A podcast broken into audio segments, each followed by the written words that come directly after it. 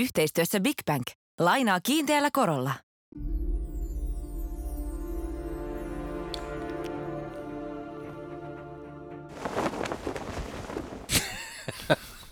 Tervetuloa mukaan uusi yhteistyökumppani. Tervetuloa mukaan kaikki iloiset sielut siellä toisessa päässä. Jos Moskovan olympialaisten aikaan vuonna tuhatyhdeksänsataakahdeksankymmentä joku olisi tohtinut katsomossa heittää läpänettä, reilun kymmenen vuoden päästä tämäkin kaunis ja mahtava valtakunta on palannut poroina, häntä olisi pidetty täysin kahelina. Vähän samaan tyyliin ennustamme nyt, että noin yhdentoista vuoden kuluttua kaksikymmentäkolme minuuttia tulee olemaan Master of the Universe. Tai palannut poroksi. Niin. Tänään puhutaan Neuvostoliitosta ja sen kunniakkaasta menneisyydestä. The Supreme Leader, Neukkulan viimeinen sellainen, kuoli kolmaskymmenes päivä elokuuta, eli Mikhail Gorbachev. Mutta sitä ennen pari juttua haluan heittää sulle tähän. Itse asiassa voitaisiin aloittaa yhdellä neukkujutulla. Okei, eka neukkujuttu, sit mulla on Hillary Clintonia sulle. Joo, otetaan tähän neukkujuttu alkuun ja sitten mennään Hillary Clintoniin ja sitten mennään Gorbaan. Mä näkisin, mm. että siinä on aika eheä draaman kaari. Okay. Nimittäin äh, neuvostoliittolainen urheilu oli se ihan ensimmäinen raapasu. Se tiedät, että ennen oli kaikki paremmin, myös voimistelussa. Ja varsinkin Itäblokissa, kyllä. Tota, sellainen äh, voimistelija kuin Olga Korbut edusti kunniakkaasti Neuvostoliittoa, ja vuonna tuhatyhdeksänsataaseitsemänkymmentäkaksi Münchenissä hän keksi sellaisen tempun, jonka hän teki, joka sitten kiellettiin heti. Mitä ihmettä, kasvattiko hän parran? No, voitaisiin katsoa, että miten se homma menee. Tämän nimi on vaatimattomasti Deathloop. Deathloop. Okei. Okay. Aika standardia tähän mennessä. Ja siitä lähtee, noin, se oli hyvä. En mä tiedä, miksi tämä pitää kieltää, mutta siis helvetin makeahan toi. Ihan saatanan vaarallinen, että jos ei tuolla nyt niinku imperiumihajoa, niin saattaa olla, että lonkat murtuu tai kaula katkee tai jotain. Okei, okay, näyttävän näköistä. Ei pysty enää kukaan urheilija tohon, kun se on kielletty. Oh, okei, okay. Pitää siirtyä ekstremilajien pariin. Niin. Hillary Clinton. Mehän puhuttiin tässä aikaisemmin tällä viikolla siitä, kuinka Hillary antoi tukensa Sanna Marinille. Ja kuinka sinisilmäinen olinkaan. Mä rupesin ärsyttää välittömästi, koska heti kun me oltiin nauhoitettu tämä jakso, tietooni tuli, että siis Hillary Clinton ei suinkaan hyvää hyvyyttään tai jotenkin tsempatakseen ilman taka-ajatuksia tätä viestiä jakanut. Oliko tämä tilaus duuni, että oliko S D P:n puoluetoimistolta otettu Hillary Rodhamin numero käteen ja sanottu, että tekisit sä yhden solidin mä en palveluksen? Usko, mä, en, mä en usko, että vaikutteet menee sillä tavalla, että meiltä soitellaan sinne, vaan äh, totta kai olosuhteet olivat mitä mainiommat Hilarille tähän, koska hänellä alkaa, tarkemmin sanottuna hänellä ja hänen tyttärellään Chelsea Clintonilla, molemmat päähän potkittuja ihmisiä, eikö niin, yhteiskunnan nurjaa puolta, niin heillä alkaa tällainen ohjelma, jonka nimi on Gatsi ja hashtag Gatsi. Ja siinä haastatellaan muita rikkaita ja hyväosaisia Öö, poikkeustapauksia, siis naisia. Ja siis sitten tämmöisiä uskaltavia tyyppejä, jotka on öö, menestynyt elämässä. Niin, ja sitten Hillary ja Chelsea Clinton, varsinkin Chelsea Clinton, joka on joutunut elämässään ihan täyden helvetin läpi. Tää kuulla, joo. Synnyttyään miljonääriperheeseen, joka on ollut presidenttilläkin ja melkein jopa kahteen otteeseen. Niin, niin tota, se on heidän tarinansa vähän niin kuin Thelma ja Louise, he ajaa siinä autolla trailerissa ja Ja näin. Ja he voimaannuttaa näin kaikkia naisia. Joo, okay. Niin tämä, että hän Sannalle, että keep on dancing Sanna, niin se ei suinkaan ollut mitään ihan tosta vaan hyvää hyvyyttä, vaan hän, hän yritti sillä vaan promota tätä omaa paskaansa. Kaikilla aina ketu häntä kainalossa, jopa ketula itsellään, vaikka hän on kuollut. Yeah. Siis, eh, kyseessä oli siis sukupuolikortti, joka pelattiin siksi, että saataisiin boostia omalle kapitalistiselle sisällölle, joka julkaistaan jollain isolla kanavalla. Niin. Siis tämä maailmahan on just ihan perseestä, no koska mä ostan tämän sun selityksen valitettavasti ihan tosta noin vaan. Mä uskon, että just tästä on kyse. Apple T V tulee tämän tarjoamaan. Oh, voi ei. Niin, kato, Netflix osti Obamat, niin, niin tota, Hillary Rodham jäi jälleen kerran kakkoseksi. Kyllä. Apple T V, kyllä me joku tarvitaan. Eikö meillä ole yhtään presidenttiä? Ei ole, ei ole. Meillä on presidentin puoliso, kyllä, joka on likipresidentti. Hän hävisi vaalit, hänestä niin, ei tullut niin, presidentti. Niin, ah, fuck, otetaan se sitten. Mutta ei makseta yhtä paljon kuin Obamoille. Mutta Chelsea Clinton, joka todella käynyt yksityiskoulut ja muutenkin tota, tosi vaikea elämä, niin se on selvitys tarinan vailla, vailla vertaa. Ja hyvä, että se vihdoin kerrotaan. Mun päässä Chelsea Clinton on ikuisesti eh, hammasrautoihin sonnostautunut teini, koska sellainen hän oli silloin Clintonin presidenttikaudella yhdeksänkymmentäluvulla, mm. mutta nykyään hän on varmaan sitten jo viisikymmentäkaksi tai jotain vastaavaa, koska tällä tavalla se aika käyttäytyy ennakoimattomalla tavalla. Mutta tänään me ollaan todellakin luvuilla, nimittäin se Gorbachevin kultakausikin sijoittuu sinne kahdeksankymmentäluvun loppuun. Niinpä on. Ja ennen vielä Korbaa, mä haluaisin yllätyksenä heittää sulle yhden salaliittoteorian tähän, jos, jos saan. Ihanaa. Jos sallit. Hyvin yksinkertainen. Nythän äh, paljon on kiistelty siitä, että mistä nämä äh, Sanna Marinin bilevideot vuosivat. Kuka ne vuosi? Ilmeisesti tästä ryhmästä, jossa oli yli yhdeksänkymmentä jäsentä, niin joku ne laittoi liikenteeseen. Aivan, sehän ei koskaan selvinnyt, että selvisi kuka sitä tiliä ylläpiti, mutta ei selvinnyt, että kuka sen vuosi. Onko sulla kättä pidempään? No siis ei, äh, mutta salaliittoteoria on, jos saan esittää sen. Janita Autio, joka on tämä valokuvaaja äh, tilin takana, niin äh, hänhän on äh, kotoisin Oulusta tai Oulun seudulta. Onko nämä Oulusta? Äh, vahva, vahvalta lestadiolaisalueelta. Ja nyt sellainen arvelu on heitetty, että näissä yhdeksänkymmentä plus äh, tilin jäsenessä tai niissä, jotka pääsivät nauttimaan tätä yksityistä matskua, niin niissä on myös jotain tietysti Janitan lapsuuden kavereita, jolla jumalauta on kepun jäsenkortti. Aivan! Niin. Pahimmassa tapauksessa käy ilmi, että tota, hän on sukua Sebastian Tynkkyselle, koska sellaista se Oulussa vähän on, kaikki on sukua keskenään. Niin. Niin, tota, siellä on joku, jolla on niinku vihollisuus puoluekirjan muodossa. Kyllä. Ehkä kepu.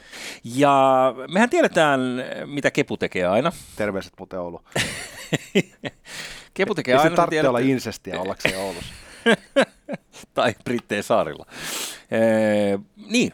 Siinä, siinähän tota, ikävällä tavalla näyttäytyy nyt se, että kepulaiset, mistä niin kuin poliittisessa pelissä yleensä keikutetaan venettä kaikista koviten? No tietenkin sen oman ryhmän sisältä. Hmm. Mahdollisimman läheltä tulee ne, jotka lyö tikarit sun selkään. Sinäkin bruuttukseni, hän oli kuitenkin niin. Kessari uskottu. Ja mikä se sanonta olikaan, kun, mitä se kepula aina tekee? No sitä mä yritin tuossa muistella. Mitä se tekee aina? Niin. En mä enää muista. En mäkään. Tähän puolueeseen mutta voit luottaa, ei se se ollut. Mm. Ei, nyt mä muistan. Kepu pettää aina. No onhan se mahdollista. Siis, tää, ja tää on tällainen se villisalaliittoteoria, okei, pahantahtoinenkin varmasti. Mutta nythän tämä muuttaa asetelmia. Me ollaan oltu kriittisiä pääministeri Marinia kohtaan tässä mm. kohussa, mutta jos paljastuu, että kepu on jälleen pettänyt, niin sympatiat itse asiassa menee Marinin suuntaan. No niin, kyllä. Kyllä yksi näin. Uhri lisää. Niin. Ja loputon lista, mutta tällaisia terveisiä nyt vaan niin Oulun seudulta, että tällaista siellä arveltiin, että saattaisi olla mahdollista. Öö, okei, mutta mennäänkö Korbaan? Mennään Gorbacheviin. Todetaan, että hän kuoli luonnollisesti, mikä on hämmästyttävää ottaa huomioon, että hän oli yhden kaikkien aikojen pahimman diktatuurin viimeinen presidentti. Mm-hmm. Todennäköisyydet oli sitä vastaan, että hän olisi pötkinyt pakoon giljotiinia ja elänyt noinkin vanhaksi, mutta näin kuitenkin kävi. Kyllä, ja hämmentävää oli se, että hän luopuu näistä silmälaseistaan vanhemmalla iällä. Mä en ollut tunnistaa häntä, koska häneltä puuttu silmälasit ja näissä tuoreissa tämän vuosituhannen kuvissa. Mä huomasin myös, että hän oli pessyt pois sen läikän tuosta otsaltaan. Kaikki nämä vuodet. Voisit, kuka olisi voinut uskoa? Ei, mutta sehän tehtiin jo, oliko mies ja alaston ase? se, totta, totta. Alkukohtauksessa niin Frank Drebin ottaa liinan ja pyyhkii sen ja sanoo kameralle, I knew it. Käytetty vitsi. Mutta niin. Gorbachev on niinku elämää suurempi ikoni ihmisille, jotka on ollut elossa silloin kahdeksankymmentäluvulla. Nyt Jonnet ei muista niinku yleisesti asiaa on, mutta siis mm. tässä oli niinku sellainen, mä en tiedä mihin mä vertaisin sitä fiilistä, kun mä kuulin, että Mikhail Gorbachev on kuollut. Mm-hmm. Ehkä siihen, että joku tulisi kertomaan, että Vesa-Matti Loiri on kuollut. Vähän samanlaisia hahmoja. Niin, onko se, ei helvetti, niin. Sehän kuoli just. No, niin. No, mutta sä tajuut, hate to break it to you. Jotkut on vaan niinku elämää isompia. Niinku Gorbachev oli, vaikka hän oli niinku päivän politiikasta sivussa mm-hmm. viimeiset kolmekymmentä vuotta. Ja Korba, äh, siis no, glasnost, äh, perestroikka, sanat, jotka periaatteessa oli niin kuin saman kolikon vähän eri puolia. Sanat, mm. jotka rikkoivat Neuvostoliiton. No niin. Ainakin venäläisten mielestä. Kun siinä on sellainen paska puoli, että tämä hirmuhallinto, mikä alkoi Leninistä ja niistä sairaista asioista, mitä ihmisille tehtiin ja kuinka paljon heitä tapettiin. Stalin vielä veti sen ehkä askelta sairaammaksi, jos mahdollista. Ja sen jälkeen tuli sitten ää, nippu muita, jotka siinä kahdeksankymmentäluvun kinttaalla Brezhnevin jälkeen, niin niitä alkoi tulee sillä lailla, että... Andropov ja... Vähän Ro- kuin Rooman keisareita, niin niitä vaihtui aina, aina totta, ne, kerran vuodessa. Ne oli yleisesti muistisairaita vanhuksia, jotka kuoli siis vanhuuteen kesken kauden puolen vuoden jälkeen. Oho, kyllä. Hitto, se potkas tyhjää, seuraava ukko. Vähän samoihin aikoihin kuin Kekkonen. Kyllä. oli, ja Gorbatsev oli sitten taas oikeasti nuori neuvostojohtajaksi. Joo, joku viisikymppinen. Ja se oli niin kuin sitten hämmästyttävä raikas tuulahdus, ja, ja hän edusti myös ihan uudenlaista avoimuutta. Glasnost tarkoittaa just läpinäkyvyyttä, sitä, että sai yhtäkkiä vähän keskustella asioista. Joo. Ja Gorbatsev oli lännessä hyvinkin pidetty mies, hyvin sympaattinen mies. Yksi syy, miksi hänestä pidettiin, oli se, että hän oli huumorintajuinen, hän oli niin kuin itse ironiaa jopa, mikä on diktaattoreille harvinainen piirre. Ja sitten hän oli tosi mm. lukenut mies, niin kuin Xi Jinpingkin, niin kuin lukenut kaikki kirjat kirjastosta. Joo. Niin hän itse sanoi, että hänellä heräsi pieni epäilyksen siemen sitä kommunistista aivopesua kohtaan, jolle kaikki Neuvostoliiton lapset ja nuoret ja aikuiset altistettiin. Niin arvaan mistä teoksesta? Ettei se olisi toi Solzhenitsyn vankileirien saaristo. Ei.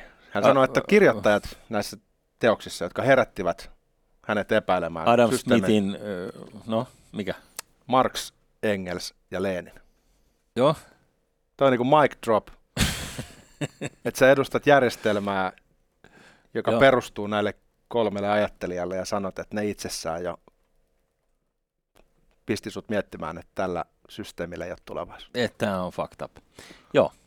Ja sitten hän teki erinäköisiä myönnytyksiä öö, yhteiskuntansa suhteen, yritti uudistaa sitä öö, länsimaisempaan suuntaan, eli tingitään niin kuin pahimmasta byrokratiasta, perestroikkaa, joka tarkoittaa uudelleenrakentamista, niin äh, tota, tehtiin myönnytyksiä ikään kuin, että on vähemmän keskusjohtoista, vähentä, vähemmän suunnitelmataloutta. Ja, Väh- vähemmän kulakkia, niin, enemmän vapautta. niin. Ja tota, nyt niin kuin totalitaarisessa järjestelmässä paskapuolihan on se, että siitä palapelistä, kun alkaa irrottaa osia ja liittää ne johonkin toiseen palapeliin, niin siellä palapelin sisällä saattaa tuntua siltä, että hommat kusee, ja niinhän ne kusikin. Eli sehän oli niin kuin leipäjonojen aikaa Neuvostoliitossa se loppu kahdeksankymmentäluvun käytännössä ja näin poispäin.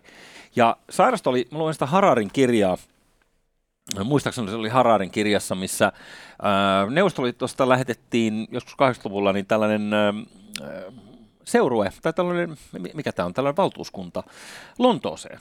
Tutustumaan, miten siellä Lontoossa on hoidettu erinäköiset infraan liittyvät asiat ja, ja ihmisten elämään liittyvät asiat. Ja sitten oli pari johtajaa, jotka vastasivat Neuvostoliitossa ruokajonoista, joiden tehtävä oli siis vastata siis siitä, että ne toimivat ruokajonoista. He vastasivat, että niitä jonoja on. E, niin, ilmeisesti. Olemme hukaneet ruokajonomme. Kuka on vastuussa?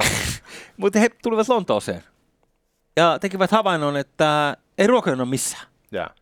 Että kuka teillä on vastuussa näistä ruokajonojen puuttumisesta? Joo. Että kun niitä ei niin kuin ole lainkaan, että vähän helvetin hyvin hoidettu. Kuka vastaa säännöstelystä? Että nyt, Kyllä. Nyt, nyt hämmästyttävää. Ja sitten siellä yritettiin heille selittää, että niin itse asiassa meillä ei kukaan vastaa ruokajonojen puuttumisesta, vaan ne vaan puuttuvat, koska no, vapaa markkina is a bitch. Ihanaa yltäkylläisyyttä. Kiitos kapitalismin. Niin.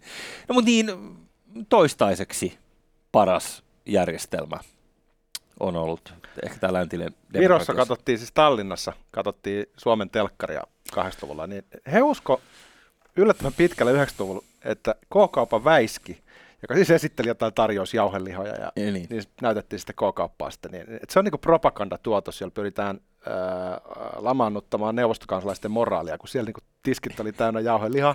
He ei voinut uskoa, että sellainen todellisuus Suomessa oli. Joo. Tätä, ja sanonpa tuohon muuten vielä, että kun tällainen järjestelmä pysyy pystyssä, tuonne hirmuhallinto, sortojärjestelmä, ainoastaan mm. kauhulla ja pakolla ja väkivallalla. Kyllä.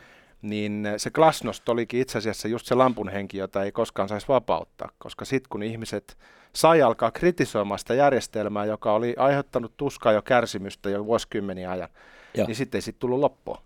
Kyllä. Eli tavallaan Gorbachev oli se, joka otti uppoavasta soutuveneestä tulpan pois. Ja lännessä häntä on siitä rakastettu. Niin. Ja samasta syystä venäläiset on pitäneet häntä luopiona ja petturina, Neuvostoliiton tuhoajana, epäpätevänä johtajana ja kusipäällä. Jos ajatellaan Neuvostoliittoa tolleen niin kuin ennen vuotta kahdeksankymmentäyhdeksän, niin käytännössä Venäjä mietti maailman sillä lailla, että kaikki Berliinin asti on meidän. Että jopa Saksa oli jaettu kahtia, jossa selvästi niin kuin Neukkulandia oli sitä mieltä, että tämä on meidän ja tsekit ja unkarit ja mitä kaikkea nyt Itäblokkiin liittyy. Ja koko Kaukasia, joka on merkittävä maapala, pelkästään Kazakstan on Länsi-Euroopan kokoinen, siellä oli kaikki Kirgisestä, Uzbekistanista, Joo. Turkmenistanista lähtien. Plus kaikki luonnonvarat, mitkä liittyy siihen ja you name it.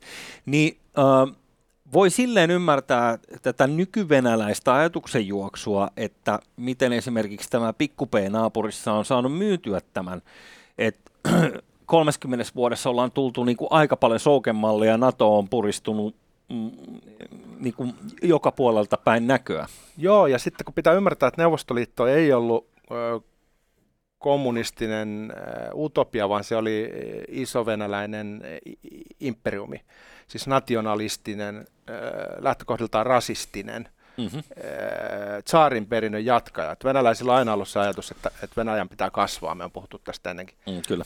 Ja heillä on aina ollut se ajatus, että he ovat ikään kuin herranrotu niin slaaveina ja sitten on vähäisemmät ihmiset, joilla on vähän vinommat silmät, joita he halveksuu. Ja se on edelleen Venäjällä ihan se niin kuin modus operandi, että, että, että Moskovassa kutsutaan mustiksi kaikki ihmisiä, jotka tulee vähänkään Uralin toiselta puolelta. Niin, että sun, että sä tulet mm. jostain Dagestanista, niin sä oot niin kuin musta. Vaikka mm. sä oot ihan selvästi jotain niin kuin muuta. Siis se, se on se heidän ajattelutapa.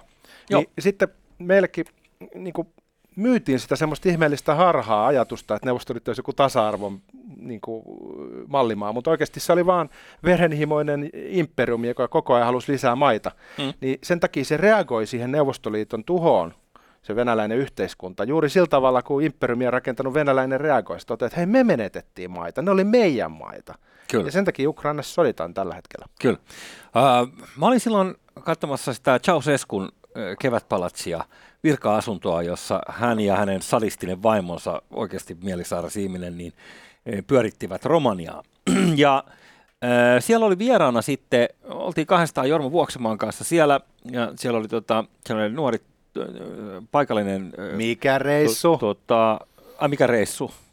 No siis... Kuulostaa erikoiselta kuviolta, niin no, jossain no, niin. diktatuurin raunioilla ja no, Romaniassa. Ja... Sattui olemaan pari tuntia ylimääräistä, meillä oli muuta tekemistä, mutta siis niinku, äh, siellä oli muita vieraita sitten, lähdössä kierrokselle. Meillä oli siis englanninkielinen esittelijä, sit, joka kertoi näin. Niin, tota, siellä oli sitten nippu näitä vähän vanhempia tällaisia ö, ihmisiä, jotka oli elänyt, elänyt sitä nimenomaan Itäblokin aikaa, noin niin kuin Varsovaliiton aikaa. Niin, ö, se selitti se meille vaan se opas, että et, et yleensä niin kuin kävijät, jotka tulee tänne, on niin kuin romanialaisia, kuusikymmentä vuotta ja siitä ylöspäin, koska tämä on niille, niille niin helvetinmoinen nostalgiatrippi, koska silloin he jotenkin mietti kuitenkin, että asiat oli silloin paremmin ja. kommunismin aikaan kuin mitä ne on nyt sit nykyisessä markkinataloudessa. Ja se on niinku aika sairasta ajatella. Tuo kirjoitti tuo Krasnovet al. Te laittaa Traded-kirja, missä selitettiin, minkä takia Itäblokin maat, siis Itä-Euroopan maat, minkä takia he suhtautuu tuolla glorifioiden menneisyyteen ja pitää niin kuin koko kommunismin sortumista vähän epäonnistuneena projektina, mikä sitten on johtanut siihen, mitä tapahtuu mm. Unkarissa ja Puolassa ja näin. Mm. Helvetin hyvä kirja, mutta siinä just selitettiin se, että kun ihmiset ei tavallaan pysty erottamaan sitä, että mikä oli silloin niin kuin, öö, kehittymättömien maiden teollistumisessa silloin öö, toka maailmansodan jälkeen, niin se elintaso oli nousussa.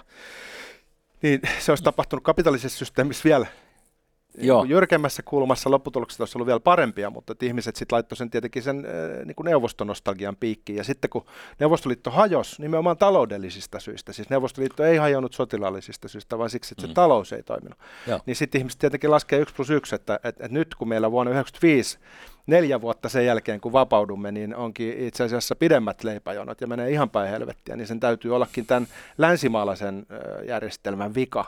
Kyllä. Ihmisillä on niin lyhyt muisti, että he ei oikeastaan näe sitä pitkää kaarta, miten se talous tuho, nettiin. E, niin, ja sitten tietysti ei voi syyttää heitä ai- aikaa ennen internettiä, ei ollut mitään paikkaa, mistä sä voit tarkistaa. Et nyt sä voit mennä mihin tahansa tota, tässä järjestelmässä sisällä ja katsoa, minkälaista on jossain muualla. Niin äh, sulla ei välttämättä vertailukohtaa muuta kuin se sun oma elämä, eikö niin? Minkälaista oli Romaniassa seitsemänkymmentäluvulla? Silloin meillä oli sitä ja sitä. Aika kultaa muistot. Niin. Sekin ihanat vielä. Lapsuuden kesät, ei ollut yhtään sateista päivää heinäkuussa. Ja sitten väittäisin kyllä niinkin, että et, äh, huonosti toimiva järjestelmä on parempi kuin jä, ei järjestelmää ollenkaan. Näin se on. Et, et, niin kuin voisi kuvitella, että tuo yhdeksänkymmentäluvun sekasorron vuodet ja se, missä valtion omaisuutta korkea-arvoiset virkamiehet myy omaan taskuunsa, korruptio rehottaa. Väkivalta se räjähti käsiin. Se kyllä. Oli aivan mielettömät ne Venäjän yhdeksänkymmentäluvun vuodet. Joo, ja uskoisin, että aika samaa on tehty ympäri Itäblokkia kaikissa noissa pienemmissä, pienemmissä paikka, paikoissa myös. Niin, mm, en, en voi silleen syyttää heitä, että se on kokonaan toisenlainen kuin meillä Nokian nousu y- ysärillä. kahdeksankymmentäluvulla sitten Ronald Reagan ja Gorbachev löysi yhteisen sävelen. Se oli hämmästyttävää keskellä kylmän sodan atomitalven uhkaa. Mm-hmm. He niin klikkasivat semmoisella inhimillisellä tasolla. Mä niin palaan tähän ajatukseen, että, että Gorbachev oli niin viisas johtaja. Joskus yksivaltiaskin voi olla valaistunut, semmoinen niin jonkinlainen platonilainen hahmo. Todella. Mä en halua maalata hänestä mitään pyhimyskuvaa. Mulkkuhan se oli tietenkin niin kaikki tuon mankelin läpikäyneet ihmiset, jotka päätyy johtamaan yhtä ma- maailmanhistorian pahinta yhteiskuntaa. Mutta mm. siinä oli semmoisia piirteitä, mitä toivoisi näkevän niin johtajissa ylipäätänsä. Eli just sitä, että on luettu vähän muutakin kuin puoluejulistuksia ja näin edelleen. Ei, mä tavallaan ymmärrän, minkä takia niin lännessä hän oli niin pidetty hahmo, varsinkin kun se lopputulos miellytti mm. meitä NATO-maita. mister Gorbachev, tear down this wall. Äh, mutta mikä, tota, mikä tämä läppä oli tästä suudemmasta Honeckerin kanssa? Se, ei kun se oli Brezhnev. Se oli Brezhnev. Nyt me, nyt me mennään jo, joo, mä oli, sekoilin, sorry. Toverit tykkäsivät moiskauttaa suoraan sulle. Niin se onkin joo, se on, tota, siinä ei ollut seksuaalista vibaa ollenkaan. Oli, oli kyllä, oli. Honeckerin puolelta oli. Oliko Honecker? Ihan varmasti. Oli vai? En mä, ei aavistustakaan. Toivottavasti käytti hammaslankaa ynnä muuta, koska tota... No en mä tiedä, kommunistin suuvoima astuu pahalle. Ehkä tässä lopussa voisi huomioida sen, että Ceaușescu lähti kaatumaan se hirmuhallinto, kun yleisössä, jotka kuskattiin paikalle taputtamaan rytmikkäästi diktaattorille, mm. niin alkoi buuaamaan. Ja sitten kun se buuaus levisi, niin itse asiassa kaatui koko se hallintomalli, koko yhteiskunta mm, defaultassa. Se oli kyllä joulun, joulun aikaa, hän piti puhetta. Niin sama kohtalo hirmuhallitsijoille on käynyt läpi historian, että kun kansan mielipide kääntyy, niin silloin tapahtuu jotain. Joo. Myös Gorbachev koki tämän omissa nahoissaan ja Jeltsin veti paperit pois kädestä kuuluisessa kohtauksessa Duumassa. Nyt ehkä ollaan lähestymässä taas semmoista jonkin sortin äh, sivunkääntöhetkeä äh, venäläisessä äh, kulttuurissa, että voi olla, että tota, ilmapiiri kääntyy Putinin sodan vastaiseksi ja saatetaan kuulla ne ensimmäiset buuaukset sieltä väkijoukosta, että jollain tavalla tässä on aika historialliset hetket, ei vähiten mm. sen takia, että Gorbachev kuoli, mm. kuoli just ja, ja, ja maailma on jälleen myllerryksessä ihan samalla tavalla kuin silloin kahdeksankymmentäluvun lopulla. Toivon, että se menisi noin ja, ja sitten taas toisaalta niin voi buuauksia tulla meilläkin. Katsotaan, miten tuo ensi talvi menee. Kylmä tulee ilmeisesti. Tässä nyt on joku lämmönalennustalkoot tiedossa. Kuulemma sotatalous. Niin, ja sitten mä mietin vaan, että miten paljon jengillä li- riittää tätä Slava Ukraini henkeä, jos esimerkiksi nukutaan omassa autossa. Varsinkin Italian kaltaisissa maissa, missä tulee kylmä paljon helpommin kuin meillä, ja ollaan valmiiksi jostain syystä aika sillä tavalla myönteisiä Putinin suuntaan. Niin mä luulen, että Euroopan rivit tulee rakoilemaan näissä kysymyksissä semmoisella tavalla, mikä on aika tuskastuttavaakin. Kyllä, kyllä, mutta rest in peace, Mikhail Gorbachev. Koska kuningas on kuollut. Kauan eläköön kuningas.